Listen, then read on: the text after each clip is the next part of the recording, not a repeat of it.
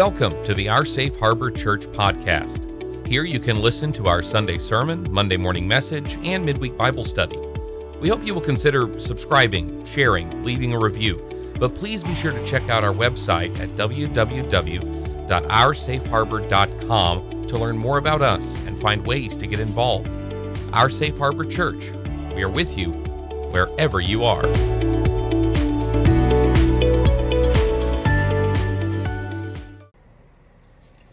Good Monday morning. And it's really critical if you want to understand what we're talking about today that you listen to last Monday morning message first. All right? That said, we slaughtered a couple of sacred cows even though we didn't want to do any damage. It you always do damage when you challenge our simplification of the scripture in a way that overcomplicates the scripture. And yes, it does go that way.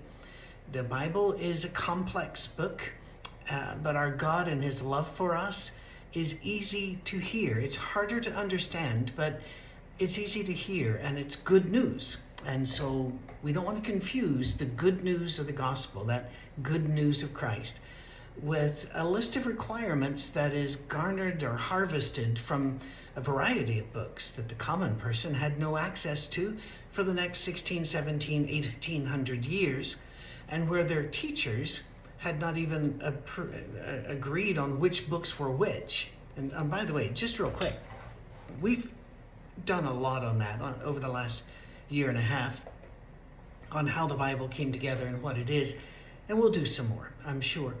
But please remember that uh, as they determined which books were in, that there's a there was struggle, and some books didn't make it, and some did. Revelation barely made it and is still not used by some Christian groups around the world to this day, as an example. That said, whenever I would bring that up as a young man, I was quickly hushed and told that all they did in the 300s when they said this is the canon of Scripture was validate what everybody else already agreed about. And then I got older and I read history, and that's not true. And so, what did those people do for 300 years that didn't have a simplified little track brochure version that I held up last week? But mo- here's where you're, I'm going to lose some of you, but I'd like for you to hang in there because there are a lot of people who listen to this every week who come from a particular religious group. And that group uh, has many divisions within it. It's called the Church of Christ many divisions, and some of them actively hostile to each other. There's a county just south of me where I live in Middle Tennessee, uh, across the Alabama border. That one county has more than 40 churches of Christ, and most of them don't fellowship most of them. And so it's a, it's a very fractious group. We could say that, by the way, about other groups, but we're, we're focusing here. Because that group uh, and also used to include uh, groups that are now called the Independent Christian Church and Disciples of Christ, and a couple of others. They were all under what historians call the Stone Campbell movement, to, uh, named after two men, Barton W. Stone and Alexander Campbell. Uh, most people in the Churches of Christ and related religious groups refer to that movement as the Restoration Movement. But there are other restoration movements. If you look up restoration movements, you're also going to be tracking the Mormons and several other groups. So, the Stone Campbell movement. And they trace their roots back. They claim that they were established in 33 AD and that their worship and their plan of salvation and their church organization was all in place in that first century and that they have restored all of that, which, again, no, but I can do more messages if you need me to prove that. The founding document, as it were, would have been the Declaration and Address written in 1809 by Thomas Campbell, Alexander's dad. It is a brilliant piece of, um, of theological understanding and a, a plea for unity. Uh, I love it. I absolutely love it. Would I have written it the same way?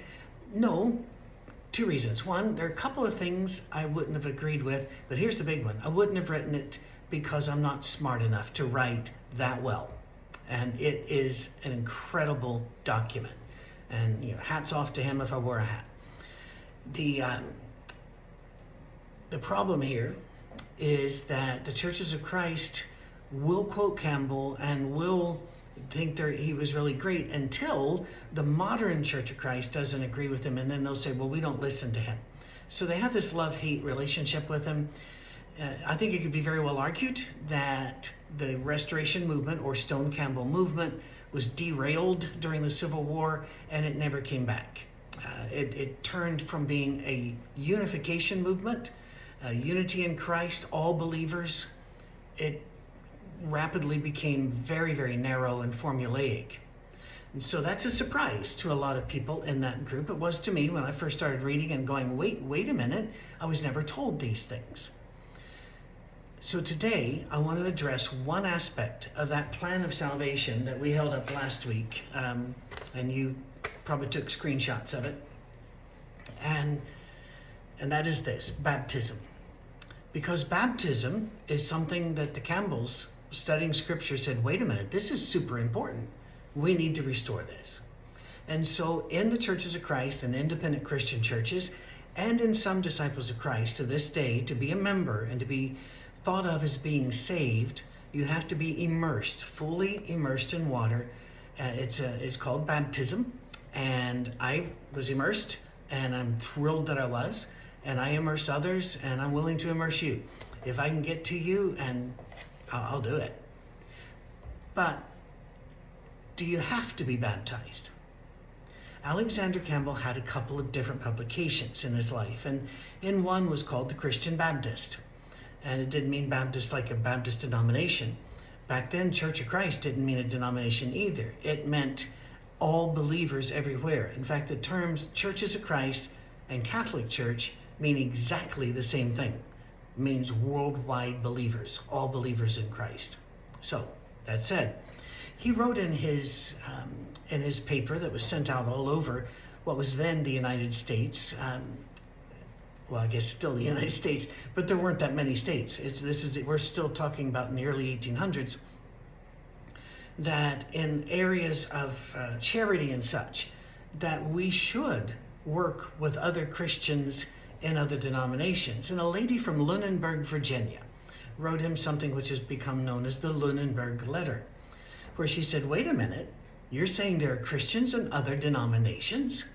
Well, other denominations don't even baptize. How can you say there are Christians there? And I'm going to be talking about that today. All right, we'll see if I need to do an extra one on this. He wrote this in reply. In reply to this conscientious sister, I observed that if there be no Christians in the Protestant sect, then there are none among the Romanists, none among the Jews, Turks, pagans, and therefore no Christians in the world except ourselves, or such as us as keep or strive to keep all the commandments of Christ. Therefore, for many centuries, there's been no church of Christ, no Christians in the world, and the promises concerning the everlasting kingdom of Messiah have failed, and the gates of hell of hell have prevailed against his church. This cannot be and therefore there are Christians among the sext. That word is very hard for me to pronounce. Um, I don't think it's accent. I think it's just my tongue never could figure that one out. So I'm going to use denominations, uh, I'll, and I'll edit on the fly. All right. Now, for some of you, you're appalled that anybody would question that there are Christians in many denominations. But for churches of Christ, and to a, a very you know, large extent in the independent Christian church, they would. And there are many other denominations like that that aren't related to the Church of Christ history at all that have the same feeling, and that is we are the ones who have restored the commands of Christ, and we are the ones, if you follow this, then you're saved. And then they will generally do this kind of little fudgy thing saying, no, no, we're not saying that everybody outside our group's going to hell because we're not the judge. But then as they teach, it absolutely comes across as you are not in the church, you're not faithful in the church, and you're not faithful to God unless you do and believe what we do and believe. And baptism was a big part of this. And Campbell was appalled that anybody would even wonder about this, and he even says, you know, that would mean the Christ message has failed. And if you remember what I talked about last week, this would have been the least effective salvation plan possible. When you think about how few are in those churches and how many billions are alive and have been alive and have never even heard of that church. And yet, we're told that they will burn forever in hell because of it. You already know if you've listened to the Monday morning messages on hell, I don't believe any of that. I don't believe that's what Scripture teaches. I believe we got a lot of that from the medieval Roman Catholic Church and a lot of it from John Calvin, but it and a whole bunch of it from John Milton in his books and poetry, but not so much from Scripture. But regardless, did you notice he also said that there are there are Christians among the Romanist, which is how one referred to Roman Catholics at the time. I don't think that's a pejorative. If that word is offensive to you and you're a Roman Catholic, would you let me know and I'll I'll edit it when I read old stuff. Okay? Don't want to hurt your feelings. I consider you brothers and sisters in Christ. So did Campbell. When Campbell would debate Baptist, atheist, or uh, Catholics, and he did, and those debates are still in print. They're, they're actually master classes, uh, although dated by the, the language style. He, um, he referred to them as brother and sister and made it very plain he truly believed that he would spend all of eternity with them.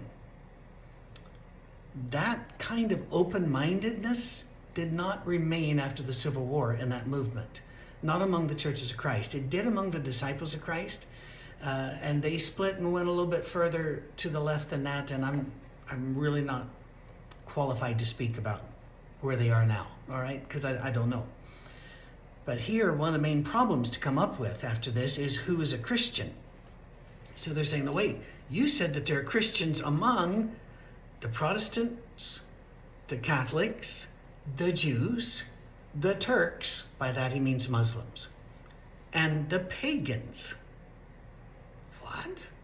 And so she wrote back, well, who is a Christian? And this is his reply. Now, please remember, this is not scripture, but this is his reply. Who is a Christian? I answer, everyone who believes in his heart that Jesus is, of Nazareth is the Messiah, the Son of God, repents of his sins, and here is the critical phrase obeys him in all things according to the measure of their knowledge of his will. A perfect man in Christ or a perfect Christian is one thing, and a babe in Christ or a young person in Christ or an imperfect Christian is another. I would quibble with Campbell here and say we are all imperfect Christians. But going ahead, the New Testament recognizes both the perfect and the imperfect man in Christ.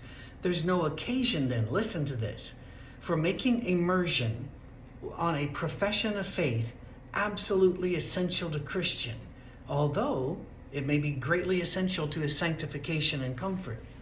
What? Yep. Campbell said very, very plainly we cannot make immersion for remission of sins the one thing. And we can't say that without it you are not saved. He finds that an appalling teaching. So did Barton W. Stone, so did Mulkey, so did uh, Smith, so did all of those people there. And it, this idea of closing it down had never occurred to them.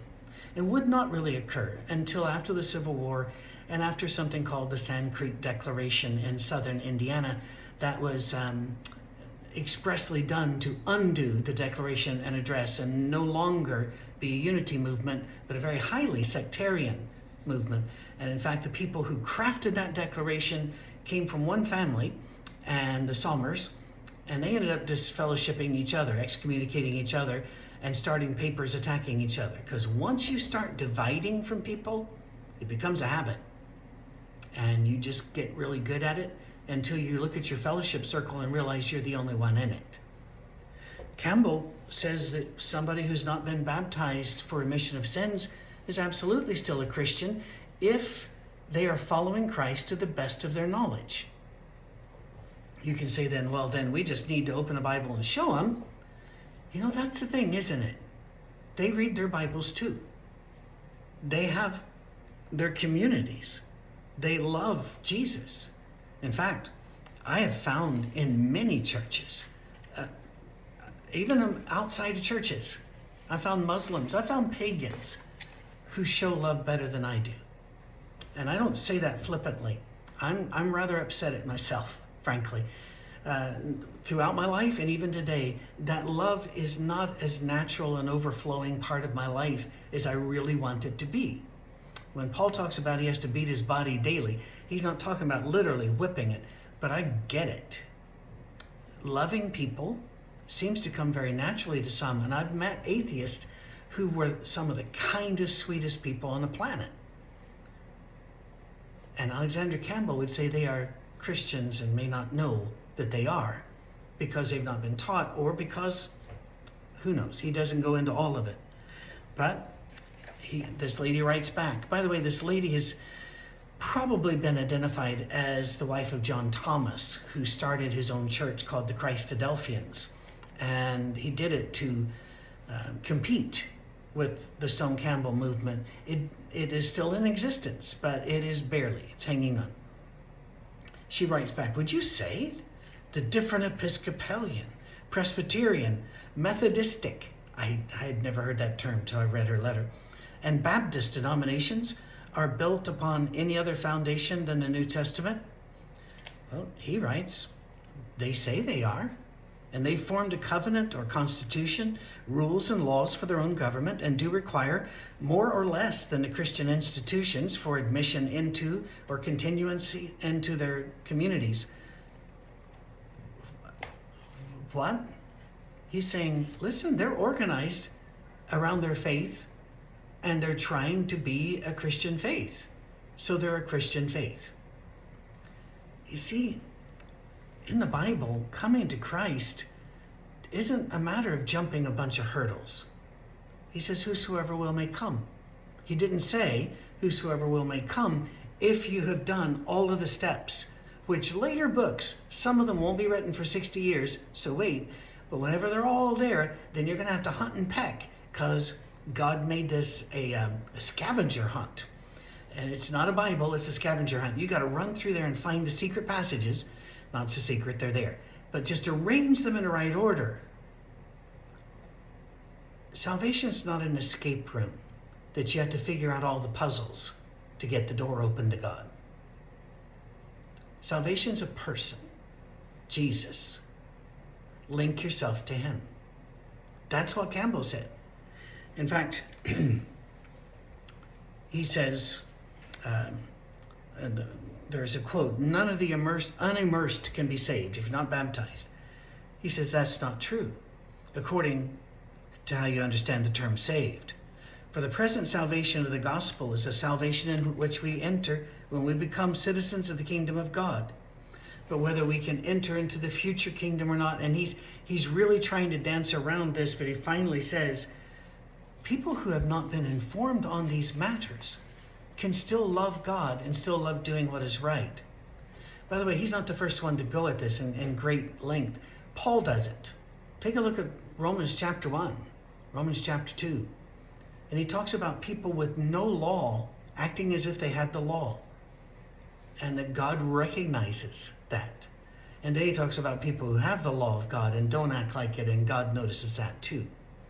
And therefore, he says, I'll sit down at the table with all of them in glory. Salvation is much bigger than our list of requirements to get into the door. And so I'm going to have to wrap this up because we're hitting nearly 20 minutes. I really try to keep these to 15. I'm talking fast. My wife says I talk too fast. The churches of Christ, independent Christian churches and such, are not the only ones to do this. Not the only ones to make it harder than it needs to be. I had friends that had attended churches of Christ all of their life, I think, and then they moved into an area where the local Church of Christ was a very narrow and angry thing, and, and they they just couldn't raise their kids in that, and it was a small one, and so they went to a Baptist church just to have a place to worship. It was a big church in town. They actually really enjoyed it. I believe, by the way, this is a Southern Baptist, but I didn't ask, so could have been missionary, could have been any of them. Uh, but they really enjoyed it, and they wanted to participate. Well, they were taken off to the side and said, We would love for you to be members here. We would love to, for you to participate here. But you, we would have to baptize you first. And my friend said, We were baptized in a church of Christ. We were baptized for the remission of our sins in the name of the Father, Son, and Holy Spirit. And they said, That's fine and that's great. And we don't question your salvation. You're absolutely saved. But to be a member of this church, we have to baptize you into this church. Why do we make it harder than it has to be? If somebody's already saved, let me just put this bluntly and we'll pick it up again next week. If they're already saved, why are we why are we making it harder for them to get into our church than it is to get into heaven? I think we're going to talk about this again, and we shall. Regardless, I hope I've spoken about all of these people and the people in these groups with respect because I do respect them and I love them and they are my brothers and sisters in Christ. Even when they are scattered and even when they're not sure I'm their brother because they don't really get a vote. That vote's from God. And God so loved the world. All right, next week.